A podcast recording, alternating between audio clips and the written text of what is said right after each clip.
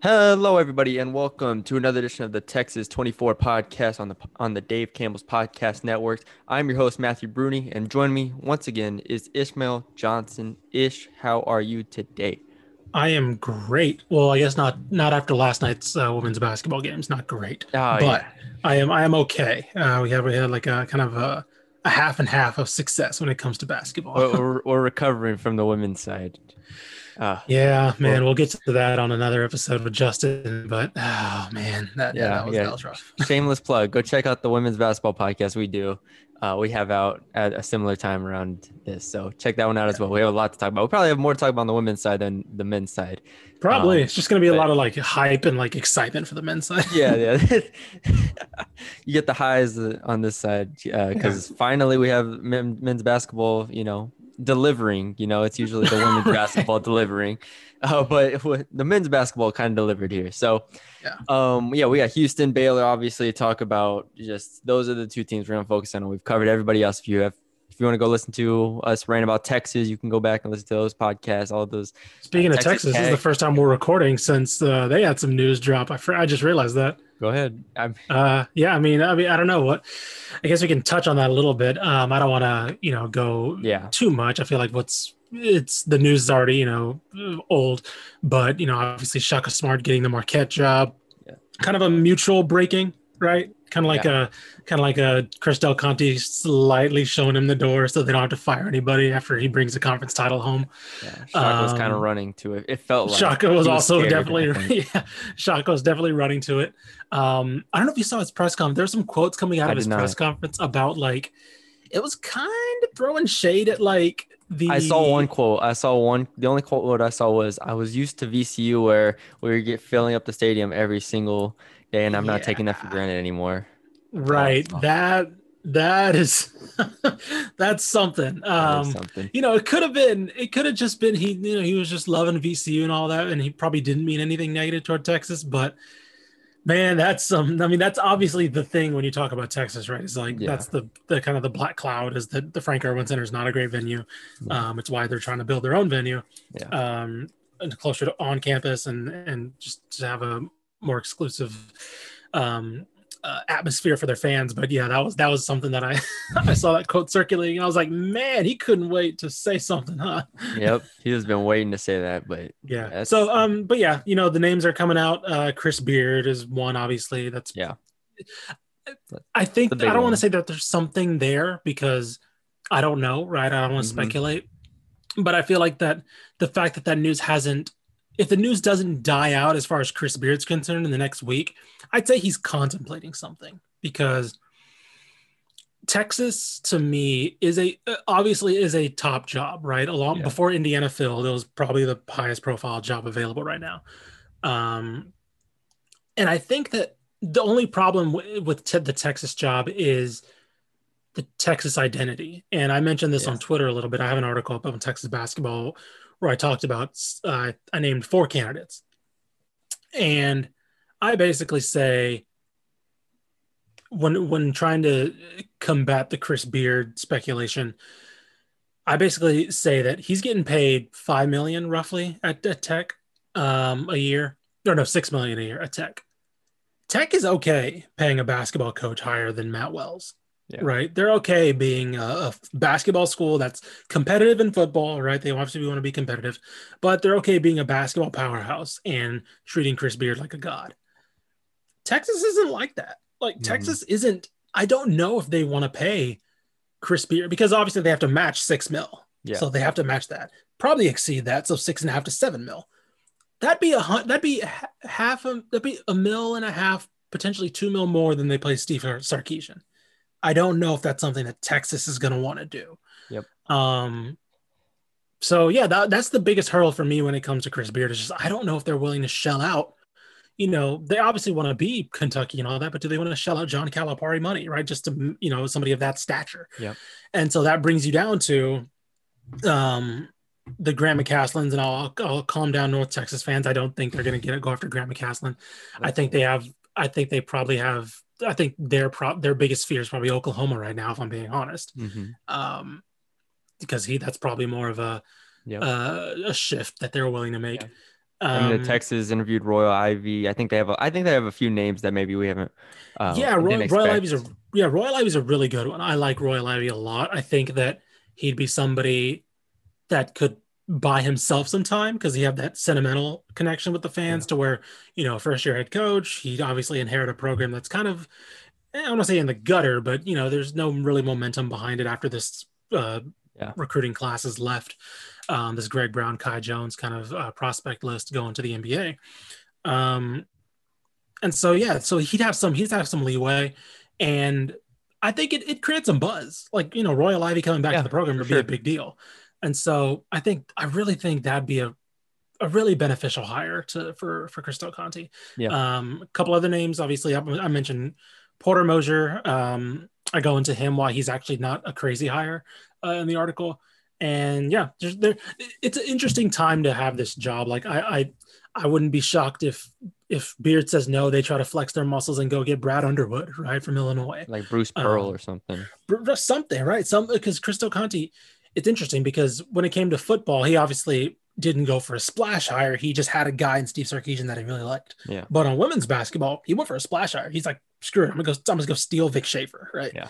Um, and so I'm curious where his mind's thinking right now. Where it's like, is this a program that needs to be built? If it is, then okay, then maybe somebody like a Royal Ivey can construct it in his image with the expectation that it's going to take about a year or two. Um, or is this something where it's like, yeah, I'm going to go steal Brad Underwood and we're going to go, you know, uh, try to compete for another Big 12 title next year or like, you know, in a couple years. Yeah. So I don't know. Um, it's, it's, now that's my long spiel on that. Uh, it's, I think it was healthy of a break. Um, it was clear that neither party was really happy with Shaka Smart or, or Texas. So It was a healthy breakup. It was a healthy breakup, There you man. You, go. can't, you can't, you can't hope for some, uh, hope for anything better than that. And Marquette's a good job. Like Marquette's a Yeah, really good job. So, you know, good for Shaka for landing It on his feet. It is. All right. Well, I can already hear Houston and Baylor fans yelling at us for making this. I know, right? Oh, how'd you make it about Texas, Texas. already? um, but no, it is it is an interesting predicament Texas is in. So we'll definitely be watching that over the offseason. Uh, but let's get to the NCAA tournament here. Houston, Baylor. We'll start with Houston. Houston uh, beats Syracuse in the Sweet 16, 62 to 46. If you want to touch on this real quick, I I Yeah. was amazed by their zone offense. It was fluid. It was rhythmic. They were they didn't shoot. I mean, they didn't shoot great, but they shot well enough. Uh, it was distributed scoring. Uh, offensive rebounds were. I mean, they didn't. I think they only had 11 in that game. Yeah. Uh, and then they just shut down Boeheim and the three point shooting of Syracuse, and that was pretty much it. I was very very impressed by the 62 to 46 win from Yeah, it started off a little shaky. I was a little worried at first because uh, it was it started to look like a lot of that Syracuse crap that I talked about, where it's just like Houston forgetting how to shoot, and it was like, oh god, this is gonna be Yeah. some sloppy team shooting in the twenty five percent range uh, for the whole game. But no, Houston just kicked it into gear, and it was clear the better team was. Yeah. Um, and you mentioned it defensively; they were just just stellar. Like, I mean, Buddy. Boeheim had no room to do anything. It was Yep. it was the game I'd hoped to see when when these two got linked. up. Yep. So that was a lot of fun. Yep, Syracuse ended up shooting 28% from the field. Uh, this is the Houston defense we expected and Mhm. uh, needed to see. Uh, then they went and beat Oregon State 67 to 61 in a game that they controlled pretty much the whole way. But I was waiting for them to put them put Oregon State away. Yeah. Um, just just you know put it away at by 15 with eight minutes left or something like that. And they Oregon Right. State continued to hang around, continued to hit some shots, uh, but eventually uh, Houston did prevail, and Sasser and Grimes both had pretty really good games. They had 19 Mhm. offensive rebounds, and you know the defense did its job. Yeah, this one. I mean, this one looked like it was going to run away early. I think they were up up twenty. I think with just before, or not twenty. It almost got to twenty. Um, They before were the end of 34-17 half. at halftime. Yeah, yeah, yeah. And so it was like, okay, it was like pretty well in control. And then, like in the midway through the second half, you're just like, all right, what's kind of happening here, right? They cut the lead to single digits. I think it got to two at one point. Um, luckily, Houston was good enough to keep it at that point, but- or it tied up at one point. I'm pretty sure at 55. Um, and then Grimes hit some huge shots, and it just kind of put things to bed. But this was this was Houston basketball, right? We mentioned the defense.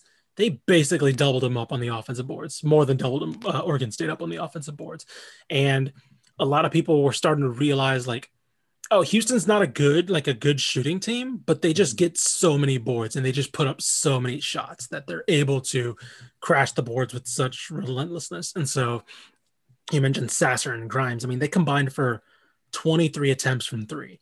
Like that's insane. Yes. And so, and they didn't, and again, they didn't shoot well. They shot nine, uh, uh roughly nine of 23, right? It's fine. It's decently, yeah, not but not great. Yeah. Um, but it's not spectacular either.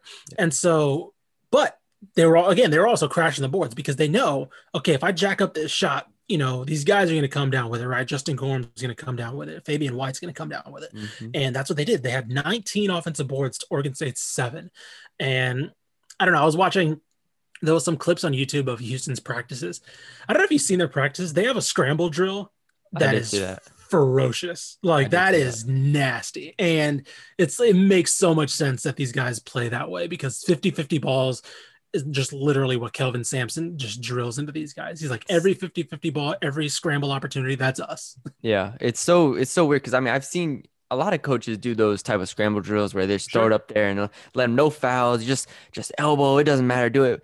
But the way that they've done it, and I just every time I watch them, I'm just like, this is pro- probably the best offense rebound team I've ever seen. Like this is just incredible the way they do it. And so it's like what makes them special. And it's like it's not the athletes. Fabian White's a big dude, obviously. Chaney's a, pr- a pretty big dude, but like Gorham is six eight, six seven. Yeah. Like he's just a monster.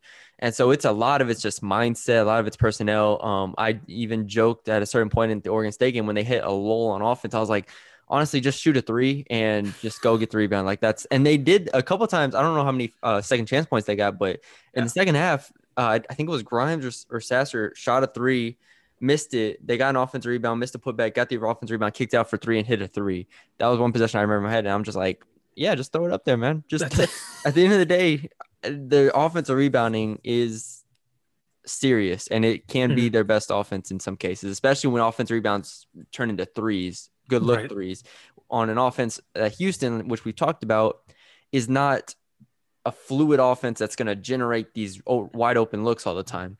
Mm-hmm. Or enough to do that at the college level. So the offensive rebounds really just give them another level of scoring that teams struggle to uh, combat, along with the fact that the first one could go in. So, sure, um, it's just per- playing those percentages, getting up 15 more shots than Oregon State.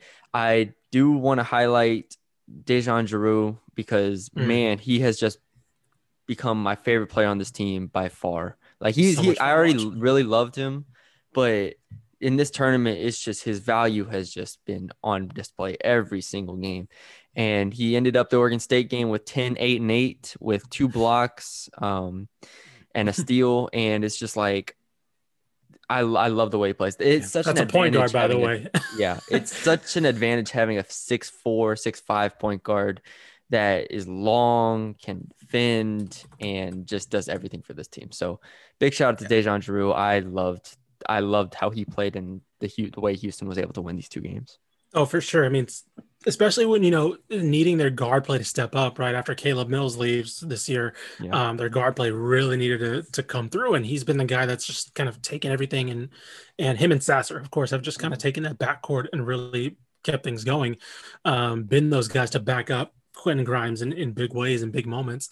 Um, I was talking to my friend during this game, and he's like, "This is like how." Because we always like uh, when it comes to like high profile um, programs, we always kind of gave Roy Williams a lot of slack for for not getting the big recruits like Duke does and all that stuff. Mm-hmm. But North Carolina is always there in the mix, and uh, even a couple years ago, obviously made the national title.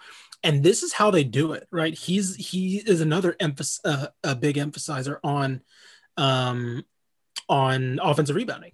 Yeah. And like it just shows that you don't need to have and of course Houston has guys like Quentin Grimes and Tramon Mark, right? They're getting big time recruits. But when it comes to just like competing at the highest level, that is just it's such a great equalizer. Like we mentioned, Houston's not a good shooting team. Like they're not even like they're they're kind of I'm trying to look right now. They're, they're 136. The they're 136th in effective field goal percentage, right? Oh. They're 113th in three point percentage. They're 190th in two point percentage. They're not great, right? That's technically in the green, like they're in the upper half of the of all the teams in the country. Yeah.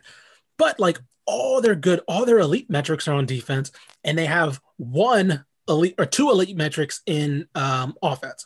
not turning the ball over and offensive rebounds. They are second in the nation behind North Carolina and Roy Williams Yeah. in offensive rebounds. And yeah, that it just shows, like you mentioned, like if they're in a slump, it doesn't matter. Just shoot a shot and they'll just crash the board, get a bunny put back or something. Or if you're, you know, uh, the buzzer beater that they had, uh, uh, I forgot, um, I already forgot the team that they beat on the buzzer beater. Um, uh, bu- bu- bu- uh, uh, Rutgers. Um, was it Oh, yeah. No. yeah, Rutgers. Um, it was it was a random shot that Tramon Mark just went up and got a putback, right, and Yeah. and won. And so those type of buckets is just what this team and like the best part about that is like Houston can rally around that, right? Not even just the school, but like the the city, right? They can rally around a bunch of dudes who are just giving their all for you know, 48 minutes, right? They can, you know, just you're never going to see them not die for loose balls. You're never going to see them not get, uh, put their put everything on the line. And uh, like Houston's such a swaggered city like that that they can Yeah. really rally, rally behind that. That you know, Phi Slamma Jamma had the flash and all that stuff, and this team kind of goes in the opposite direction. It's like this is a blue collar team that's just all about you know uh, energy and in an energy in another way. And yeah, no, this is. I'm excited for this game. We'll talk Yep. about it in a bit, but yeah, Yep. uh, Houston's so impressive. Yep, that's all I had on on Houston. Let's let's get to Baylor. Uh, Baylor uh, beats Villanova 62 to 51. The offense was shaky. They went 3 of 19 from three. They had nine Mhm. assists. Um, I was worried for pockets of this game that they weren't going to be able to put it away. Uh, but the defense really just carried them. The defense was tremendous. They held forced 16 turnovers, five blocks, eight steals, and a lot of those really opened up what uh, Baylor wanted to do. And they were able to control the pace of the game at that point, and their guards just kind of took over. So, um, I, like I said, I was worried for moments of this game, and rightfully so, because Villanova uh, led for a lot of this game. I don't have the exact time led up, but Villanova's biggest lead was seven, which was at halftime, and it was concerning that Baylor wasn't able to shoot the ball well, and they weren't able to really create good looks. That was Yeah. so. It, it looked like the Baylor that we were concerned about. In a, in Yeah, a I way. Yeah, I think that I think they I want to say they led like basically like midway through the first half through like I want to say midway through the second half or like Mhm. maybe like uh, 12ish minutes in the second half um when they finally tied it up. Yeah, it, it looked worrisome mainly because like you mentioned Baylor wasn't hitting and Baylor's a team that you know, for all their defensive defensive prowess the past couple years, has been a team that this year has just been able to shoot the lights out. Um, and they were not hitting at all. And luckily for them, and I don't know how painful it was for you to watch, Villanova also wasn't hitting. yeah, and it's- so and so they go from hitting everything in their previous games to not just I think they shot three of 17 from yeah, three. yeah. North, North Texas uh, shooting guard tweeted, uh, "Oh, now they want to miss." right, yeah, right, exactly. And so like literally when they have like a, monumental upset on their in their hands, right? They just need to hit like not even not even threes at a 40% clip, like a 30% clip, and they probably, you know, go up 10, 15 potentially on Baylor. Um, they just can't hit anything. And so it's like, okay, well, luckily neither team's hitting anything. And eventually that's gonna go in Baylor's favor because their defense is gonna get around. Their guards are better at getting to the rim than Villanova's are and that's kind of eventually what happened. The threes really never Yeah. started to fall for Baylor. Um, I think maybe Flagler hit a couple, Mhm. um, but that was it. Uh, uh, Mayer did not really do well. Butler didn't do well from three, and yeah, it was kind of the Davion Mitchell and Adam Flagler show. And then, uh, um, actually, yeah, Flagler. I was going to mention Chacho too, but it was mainly Flagler. yeah. um, off the, The- bench. So. the uh the Villanova guards struggled at, at a certain point. You can't you couldn't play Arcidiacono for them. I mean, Moore and Daniels were were Moore Moore had probably the best game of anyone on the team besides Samuels, but Daniels went one of eleven. They really didn't have they don't have that depth anymore at guard. Uh, Mhm. It's it's tough for them to create consistently against a good Baylor defense, and I it, it's weird because I, we're gonna get to the second game, but the second game I was flipped. Right, Baylor's offense was great against Arkansas, and then or I Mhm. shouldn't say great, but it was good, very good against Arkansas. Um, but the defense didn't seem like they could stop them, and so now we're in this like weird situation where it's like Baylor can't go three of nineteen and beat Houston, probably Mhm. not. Baylor can't definitely can't go three of nineteen and beat Gonzaga. So it's like this has to be the end of Yeah. the bad shooting nights because they played again. They shot better against Arkansas, but this Villanova game was concerned because Villanova is kind of like North Texas Hall, kind of like a machine in a way. They just continue to go to go to go. Robinson Earl is a very Mhm. good player. They have really good players, but Baylor I expected to win this game pretty comfortably.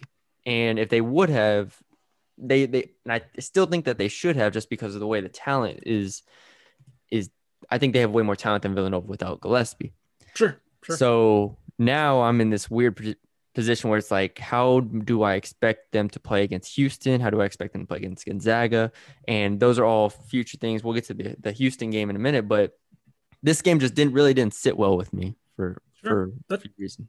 That's fair. Um, we can move on to Arkansas. I think the the only thing you know, people, some people may say, "Oh, they won by you know double digits or whatever against Villanova." That didn't happen until like the last four minutes, right? Like they real. That's when they went on that run, and I was like, okay, you know, the scoreboard looks better than it actually was, but Yeah. it wasn't that. It wasn't an eleven point game, right? It was, I'd say, like a six to seven point win and would have been probably more justified. Yeah. Um, yeah. So, but yeah, moving on to Ark, moving on to Arkansas. I mean, you know, it was a little similar to like you know what you were saying, where it's like a little bit of a reversal, where you know their defense, and that's that was kind of to be expected, right? Arkansas is a really good offensive team. Yeah. Um, Musselman's done a really good job.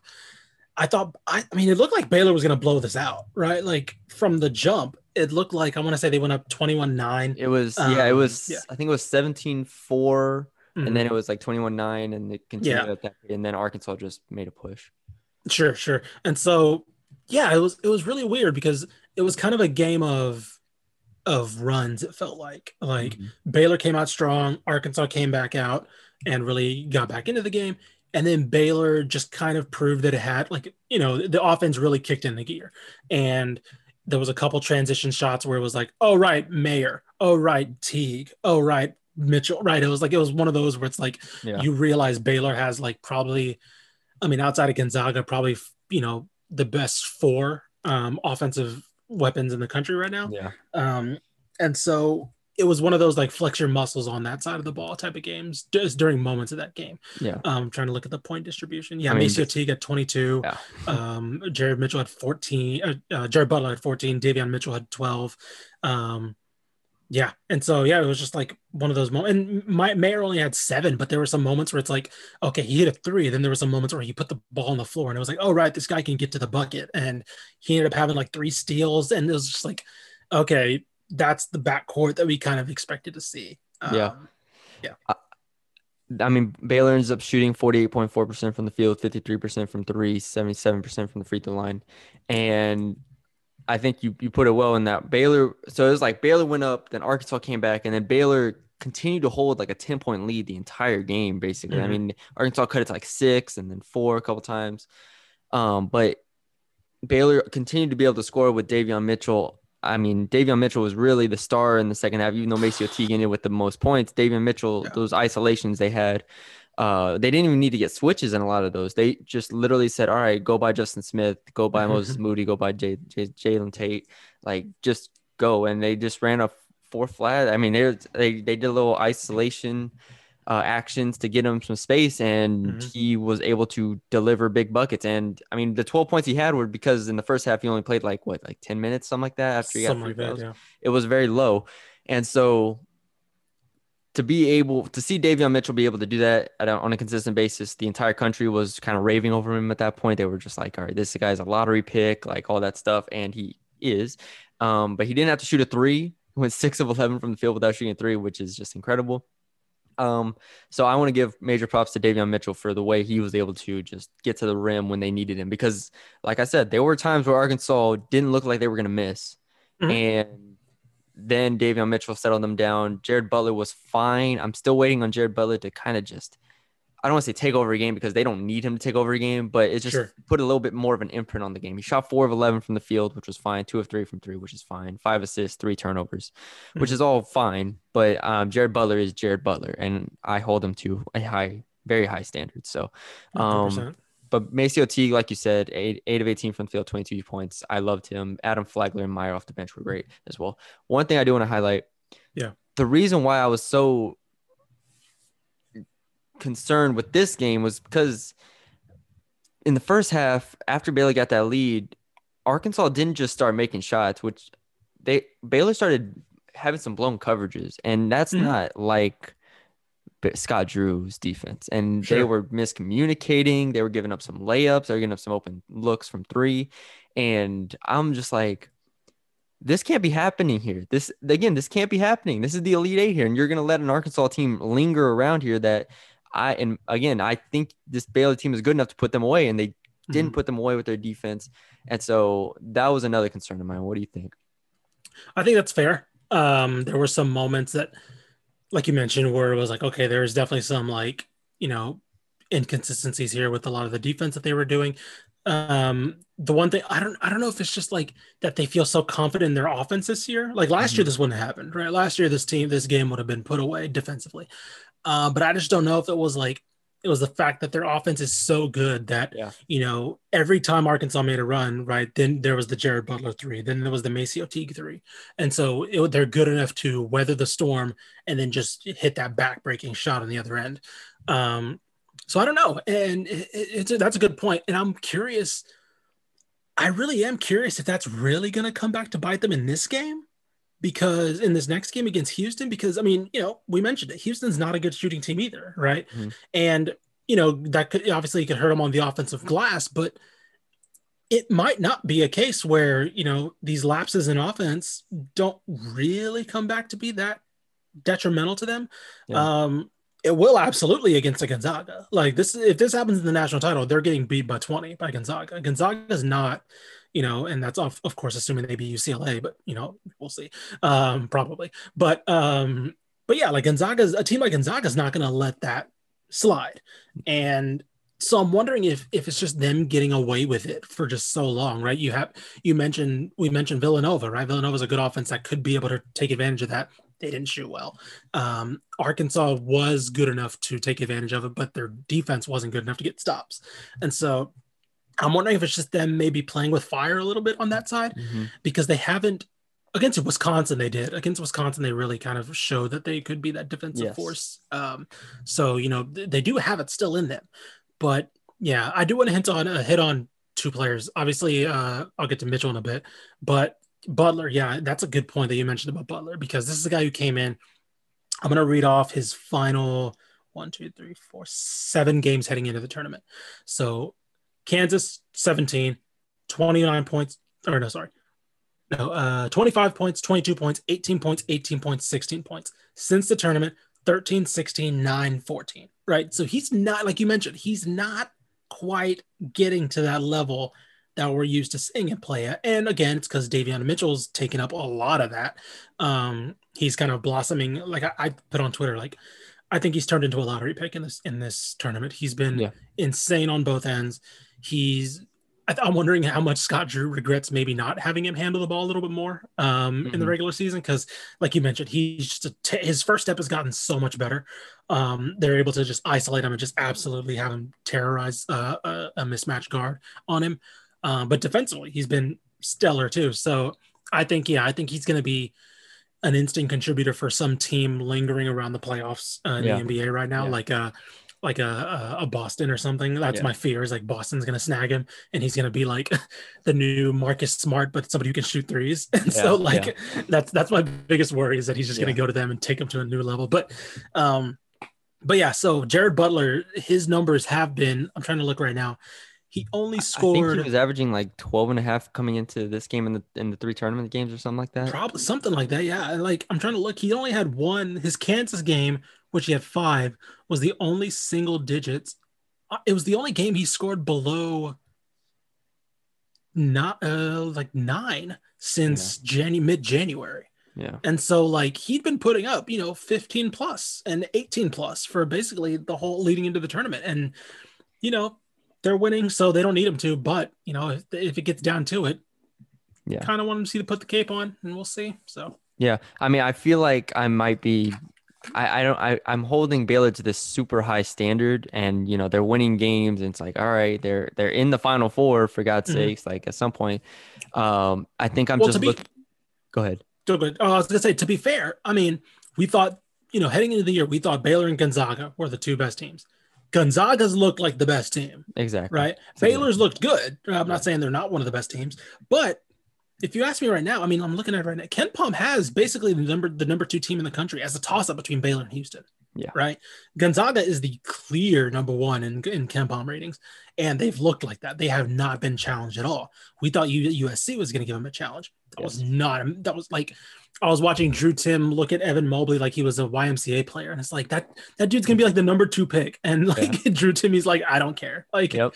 I'm just taking it to you. Jalen Yep. Suggs is gonna be a top three pick too, so yeah, Yep. So that I mean that that's again that's what we're holding them to at this point because it's not about can you beat Villanova or can you beat Arkansas? It's can you beat Gonzaga and can you Can beat you even- Houston even? Right. Yeah, exactly. That's- Can you beat Houston? That was a lot of people saying, like, oh man, you know, we we thought Baylor and Gonzaga were the best two teams in the country. I'm like, have you has anybody really been impressed with Baylor more than Houston? That's the question. Right. Like I think it's been a toss up for me. And so uh, I think I'm looking at the KenPom projections right now. We can get into the preview. yeah. Um the last thing I will say about Baylor while you get for those it. projections up, Yeah. uh, the last thing I'm going to say about Baylor, just on an individual basis before we get to the matchup, is they really have a tendency of going on these runs, right? They have like Mhm, one mhm. big run a game, like Wisconsin. They went on that crazy run to close the half, I think it was that Yeah. really everybody was like, oh my gosh, Baylor's back. They're doing it. Uh, against Villanova, they made the late run to put them away. Uh, against Arkansas, they had the early run and Mhm. then they held on for the rest of the time so like you said they've shown it. They have the consistency on both ends to be a great great team like an all-time great college basketball team. They've shown the flashes but they haven't been consistent enough and that's what's kind of hurt them in the past two rounds and even against the wisconsin a little bit. So um, they're going to have to be consistent against houston and uh, if they make the championship if they uh, whoever they play there. So let's get into this game against houston. What, what's the projections looking like Man, KenPom has it a one point game 72 71. Baylor's a slight favorite, but yes, 72 71 is his projected score. Um, these teams are, I don't want to say mirror images of each other, but because Baylor's obviously a much better shooting team. Yeah. But when you look at the strengths for Houston, they're not necessarily weaknesses for Baylor. Like offensive rebounding, Baylor's seventh when they're on in terms of offensive rebounding. question Um, question question what is what is i don't know if you have this up what is baylor Yeah. on defensive rebounding Uh, defensive rebounded, they are, ooh, they are not good. They They're low, right? 73rd. Yeah. See, that was that was the concern here. And Houston is Houston is. I mean, they're not great. They're 151st, but they're you know leagues better than Baylor is defensive rebounding. So Yeah. Both team. I mean, and the makeup of the teams are similar too, right? They're both undersized somewhat, right? Obviously, Mm-hmm. they got Flo Thamba and and and and Chat and Tchamwa Tchatchoua um, making up size for Baylor, but you know, as far as their core rotation, right? Obviously, it's vital, and Yeah. you know, vital versus uh, Gorham is going to be you know it's undersized big matchup, and so that's going to be fascinating to see because obviously Baylor's I don't want to say giving up defensive rebounding, but they're basically saying we know our strength isn't defensive rebounding. So they're going to give probably they might get I mean I don't want to say doubled up, but they might get doubled up on the offensive boards because I think because Houston's not as bad of a defensive rebounding team and can combat against Baylor's offensive boards Yeah. uh, as opposed to Baylor competing against Houston's offensive boards. I mean, you look at Baylor versus Arkansas, and Arkansas has some big. Arkansas rebounded them for what it's worth. I mean, Arkansas uh, brought down, they both brought down 11 offensive rebounds, and Mhm. Arkansas grabbed five more defensive rebounds, which defensive rebounds can be a product of missed shots, but still. Yeah, sure. Um, the off, I mean, this could be a game where both teams get double digit offensive rebounds. Like this could be a game where Baylor hits the offensive glass really hard, and if they're not shooting well, then they really might muck it up. Um, the most interesting scenario is if Baylor just shoots average, right? They, if they shoot Mhm. like seven of 19 from three, which is fine. It's probably around 30, was that 35%, something like that. But Right. that's not the percentage that's going to kill Houston. Then we're talking like, okay, the door is really here for Houston. And so, um, and that's again, that's assuming Houston just gets dec- uh, solid shooting production production from their guards, right? So if they're both, if the shooting is the same, because at this point in basketball's evolution, a lot of it comes down to who shoots the ball better. But in college basketball, it can a lot of other things matter. This isn't the NBA in that regard. So Yeah. can Houston generate more shots, which they've done the, the entire season? Is Houston going to be able to generate eight to 10 more shots than Baylor? That's Yeah. that's going to be an interesting area here. And then I look at the one-on-one matchups. Can Quentin Grimes get his shot late in the clock? Uh, I think Sasser's less of a creator, but can he do that a little bit? Jarreau, can he create off the dribble if Butler's on him? I, the individual matchups in this game are incredible. Mm-hmm. I'd say, yeah, yeah, they're they're, they're going to be so much fun to watch. And I think the the most intriguing ones for me are going to be Flagler and Mark off the bench for both teams because Flagler has been really excellent for Baylor, obviously all season long, but particularly in the tournament too. He's been really, really good. Mark has struggled a lot. Yes. And especially in the last game, there were some game, there were some moments where Kelvin Sampson was visibly upset with Tramon Mark. And for a good reason, he was making bad decisions. I think when Oregon State switched to the zone, um, he didn't really know how to penetrate that zone. Mm-hmm. Um, even some moments against Syracuse, it wasn't exactly the most the most polished thing. Um, I'm trying to bring up his uh, tournament numbers right now because again, he was a guy who really stepped up heading into the tournament uh, just over the season. He had 15 against Cleveland State, so eight, six, and zero. Right, so he didn't yeah. play great. He hasn't played great in the tournament, especially in the past uh, since the round of 32. So he's somebody who's probably going to have to be uh, I don't, you know, obviously not one of the better players, but he's gonna have to contribute a lot more than he has. Um, he because I think he's the potential mismatch. I think he could potentially, like, you know, I think he could go at Adam Flagler, right? I, you know, obviously Davion Mitchell is going to be probably zoning in on Quentin Grimes. Um, Jared Butler is going to be taking on Sasser or Jarreau, probably Jarreau. Um, and yeah, that's going to leave somebody for that's going to be needing to take on, you know, whenever Flagler's on the floor, um, yeah. go at MaCio Teague a little bit, like, you know, and those aren't exactly bad defenders, but they're, you know, they're they're they're not Mitchell and, and Butler. Yeah. So I think Tramon Mark's going to really need a big game because especially when Baylor, because they're going to go on runs, right? They're going to try to go on those runs. Houston's going to have to weather those storms, and I think they're good enough to. They're good enough to limit those runs, but I don't know if the issue for me is always going to be can they not only hit the big shots, which they were able to do against the Oregon States, against uh, Syracuse, whenever they tried to make something happen, but also, you know, whenever they're not hitting the shots, right? What happens then? What what what what does Kelvin Sampson come up with then to be able to generate something, right? Is it the yeah. Oregon State strategy of screw it, just jack something up and get a board, right? Yeah. It's I'm just here trying to contemplate what I think could happen here because I where we've been we've been talking about it. While Houston's defense has been consistently better, or at least more consistent than Baylor's sure. in sure. this tournament, mm-hmm. Houston's also been, I think, the only team ever to only play double digit seeds to get here. And I'm not saying that as that's a point. I'm that's not a, saying. I'm yeah. I'm again. It's not to say that they haven't played anybody because they, they have Syracuse legitimately deserve to be there. Oregon State mm-hmm. legitimately deserve to be there. Um, but now you're going against Baylor. Yeah. And this is a Baylor team that, albeit like we said, hasn't been as consistent. They beat Villanova, beat Arkansas to get here. Houston, I think, is better than both of those teams. But Houston's defense, defensive consistency is going to be, I think, what I'm looking for at this game. I think that's going to be the difference at this point because I think, like we said, the rebounding kind of cancels out in this in a sense. I think the both teams have really good guards, so if both guards play well, then it's interesting. Um, I think they both, sh- I like you said, Baylor, Baylor's a better shooting team, but Houston is capable of somewhat matching them from three. I mean, they shot mm-hmm. uh, 11 to 32 from three against Oregon State. Um, I think it comes down to Houston's defense. Can Sasser, Grimes, and Jarreau slow down the three guards of Baylor. And if they can do that, if they can force turnovers, which Baylor doesn't do, if mm-hmm. they can just get them uncomfortable, work them late in the clock, make this a little bit of a under 70 game, I think Houston has a real shot here. I feel like I'm trying to talk myself into it. So I'm I think Baylor should be the favorite, and I think I'm gonna pick Baylor. Mm-hmm. But there are avenues in which Houston can actually have a really good chance down the stretch. Sure. Sure. I think, yeah. I, I think you bring up the good, definitely.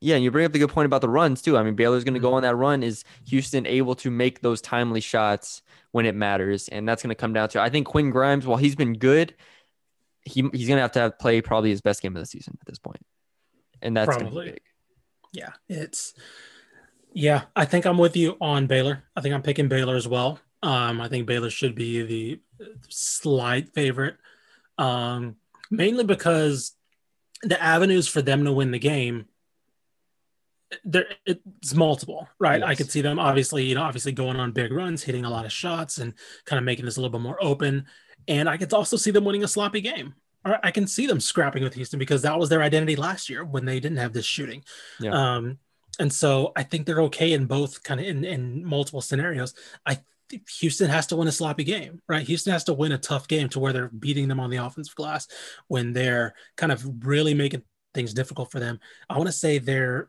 uh, Houston is, yeah, they're, I mean, they're, they're decent three point defending team, right? They're not, oh, actually, no, no, they're one of the best. Sorry, they're top 10. I'm looking at the wrong numbers. They're top 10 in three point defense, right? Roughly. Yeah. Um, so they are, you know, that is something that where they can limit Baylor if they can really close out. And that's what Houston did. They close out so hard. Frenetic. Yeah, so frenetic, so so energetic on that side, uh, particularly on the three point line. Um, I am curious because yes, they are frenetic in terms of closeouts, but their defense is also really predicated on the inside. They really limit inside looks. And to the point where they're going to give up some yes. looks, right? And yes, that's where their that's where their energetic closeouts have to be on point because they basically say you know, hey, we're gonna double you in the post. Anytime you go in the post, we're gonna try. We're gonna double you. We're gonna, you know, uh, try to trap you and make you make an errant pass, and that's how they force the turnovers. Um, but that also means if they get a pass out to the outlet, somebody might be open from three. Yeah. And I was watching an interview with Kel- Kellen Sampson, um, where he talked a little bit about that, where he's like, yeah, if they if they make you know that wild pass that gets an open look, like you know that's something they have to live with.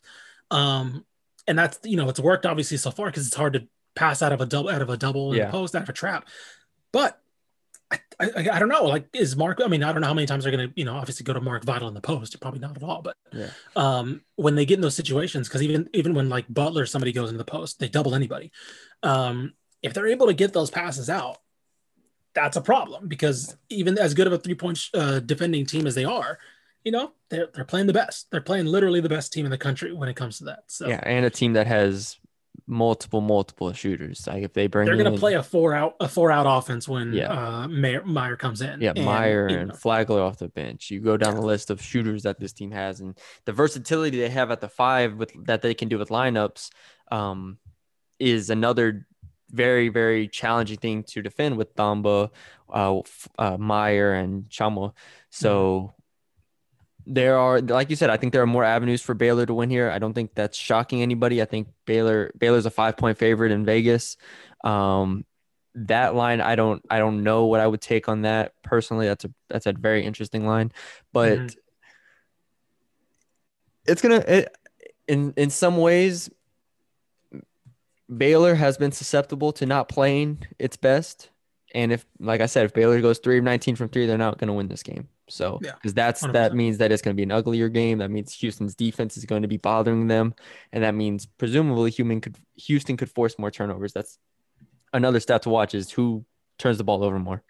And if sure. it is Baylor, then Houston has a great, great, great chance at pulling off the upset here. And it would be an upset.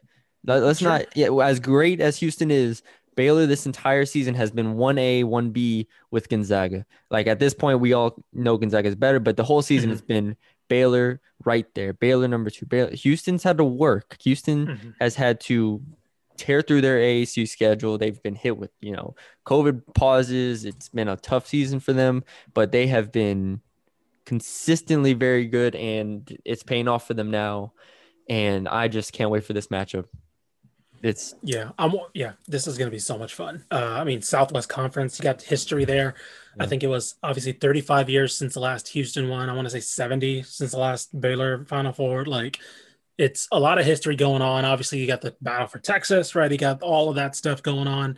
Um, it's so many storylines going into this. That just make it so much fun. Uh, when UCLA won, it became West Coast versus Texas, right? No matter what yep. uh, championship matchup we get, which is going to be interesting. Um, yeah, you mentioned you mentioned a little bit of Tchamwa Tchatchoua. I think I'm curious if they decide to go to him a little more than Mark Vital. I don't want to say more than Mark Vital, but if they want to add a little bit more size to crash the Yeah. boards a little bit better. Um, and Vital's a good you know rebounder. I want to say they're probably they might even be even in terms of numbers, but just to make it a little bit more difficult for Houston, that gives them a bigger body to deal with. If they go with that like Mitchell, Butler, Teague, uh, Mayer, Ch- Tchamwa Tchatchoua lineup, right? Where it's just like, okay, let's put a six nine Mayer to space the floor. Let's put Tchamwa Tchatchoua six eight, Yeah. and just have bigger bodies out there to kind of uh, make it a little bit more difficult. So. um, yeah, the the matchups are going to be interesting. Vital versus Gorham uh, starting Yeah. off the game is going to be a freaking bloodbath. uh, if they don't call fouls, th- those two are just going to be banging each other every single time down the court. Um, man, I I can't wait for it. I've like we said, like I said, I'm taking Baylor. I don't know if I'm taking Baylor minus five, but that is uh that's gonna be a hell of a game. Just what a game! Saturday at 4:14. 4:14. I looked it up. It's 4:14 p.m. Central time. So uh, have have your DVR set, and uh, let's let's get Are- it, are you- yeah, definitely. This is gonna be a lot of fun. Uh, let's. Are you taking? Uh, let's just put it this way. Uh, are you taking UCLA? Uh, the, the line is Gonzaga minus uh minus 14 and a half, and that's what I'm debating game. right now. That's what I'm debating. I think I'm gonna take. I don't know. I don't know if I'll take Gonzaga to cover that, but that I, I'm I'm taking Gonzaga to, to get to the championship. And a Final Four. It's crazy. 14. Oh thing is, if they would have played Michigan after watching Michigan UCLA last night, I don't think it would have been much different. It might have been like 10 and a half. right. Like, Jeez. like we're gonna blow anybody out here at this point. Honestly, like that that USC game might have me taking Gonzaga to cover that because I thought USC would give them something. I thought they were a perfect matchup for them.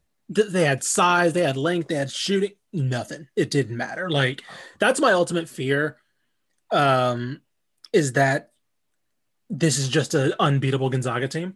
Yeah. It's just like this is just a year where it's like, oh, they were just so much better than everybody in the country. Yeah. I'm, I'm holding out hope. off this. Yeah, I'm holding out hope that Baylor has one more great shooting night in them, and that's they're, they're that, gonna need it, man. and that's what could that's what could happen. Because like I said, to beat Houston, they have a lot of avenues here. They could Oh, muck yeah. it up a little bit. Against Gonzaga, there's only one avenue, and Gonzaga has is the one with the multiple avenues there. So, um, I- I'm hopeful that Baylor has one more shoot great shooting night in them, but that would be a great matchup. And I think Houston Gonzaga would be a really fun matchup.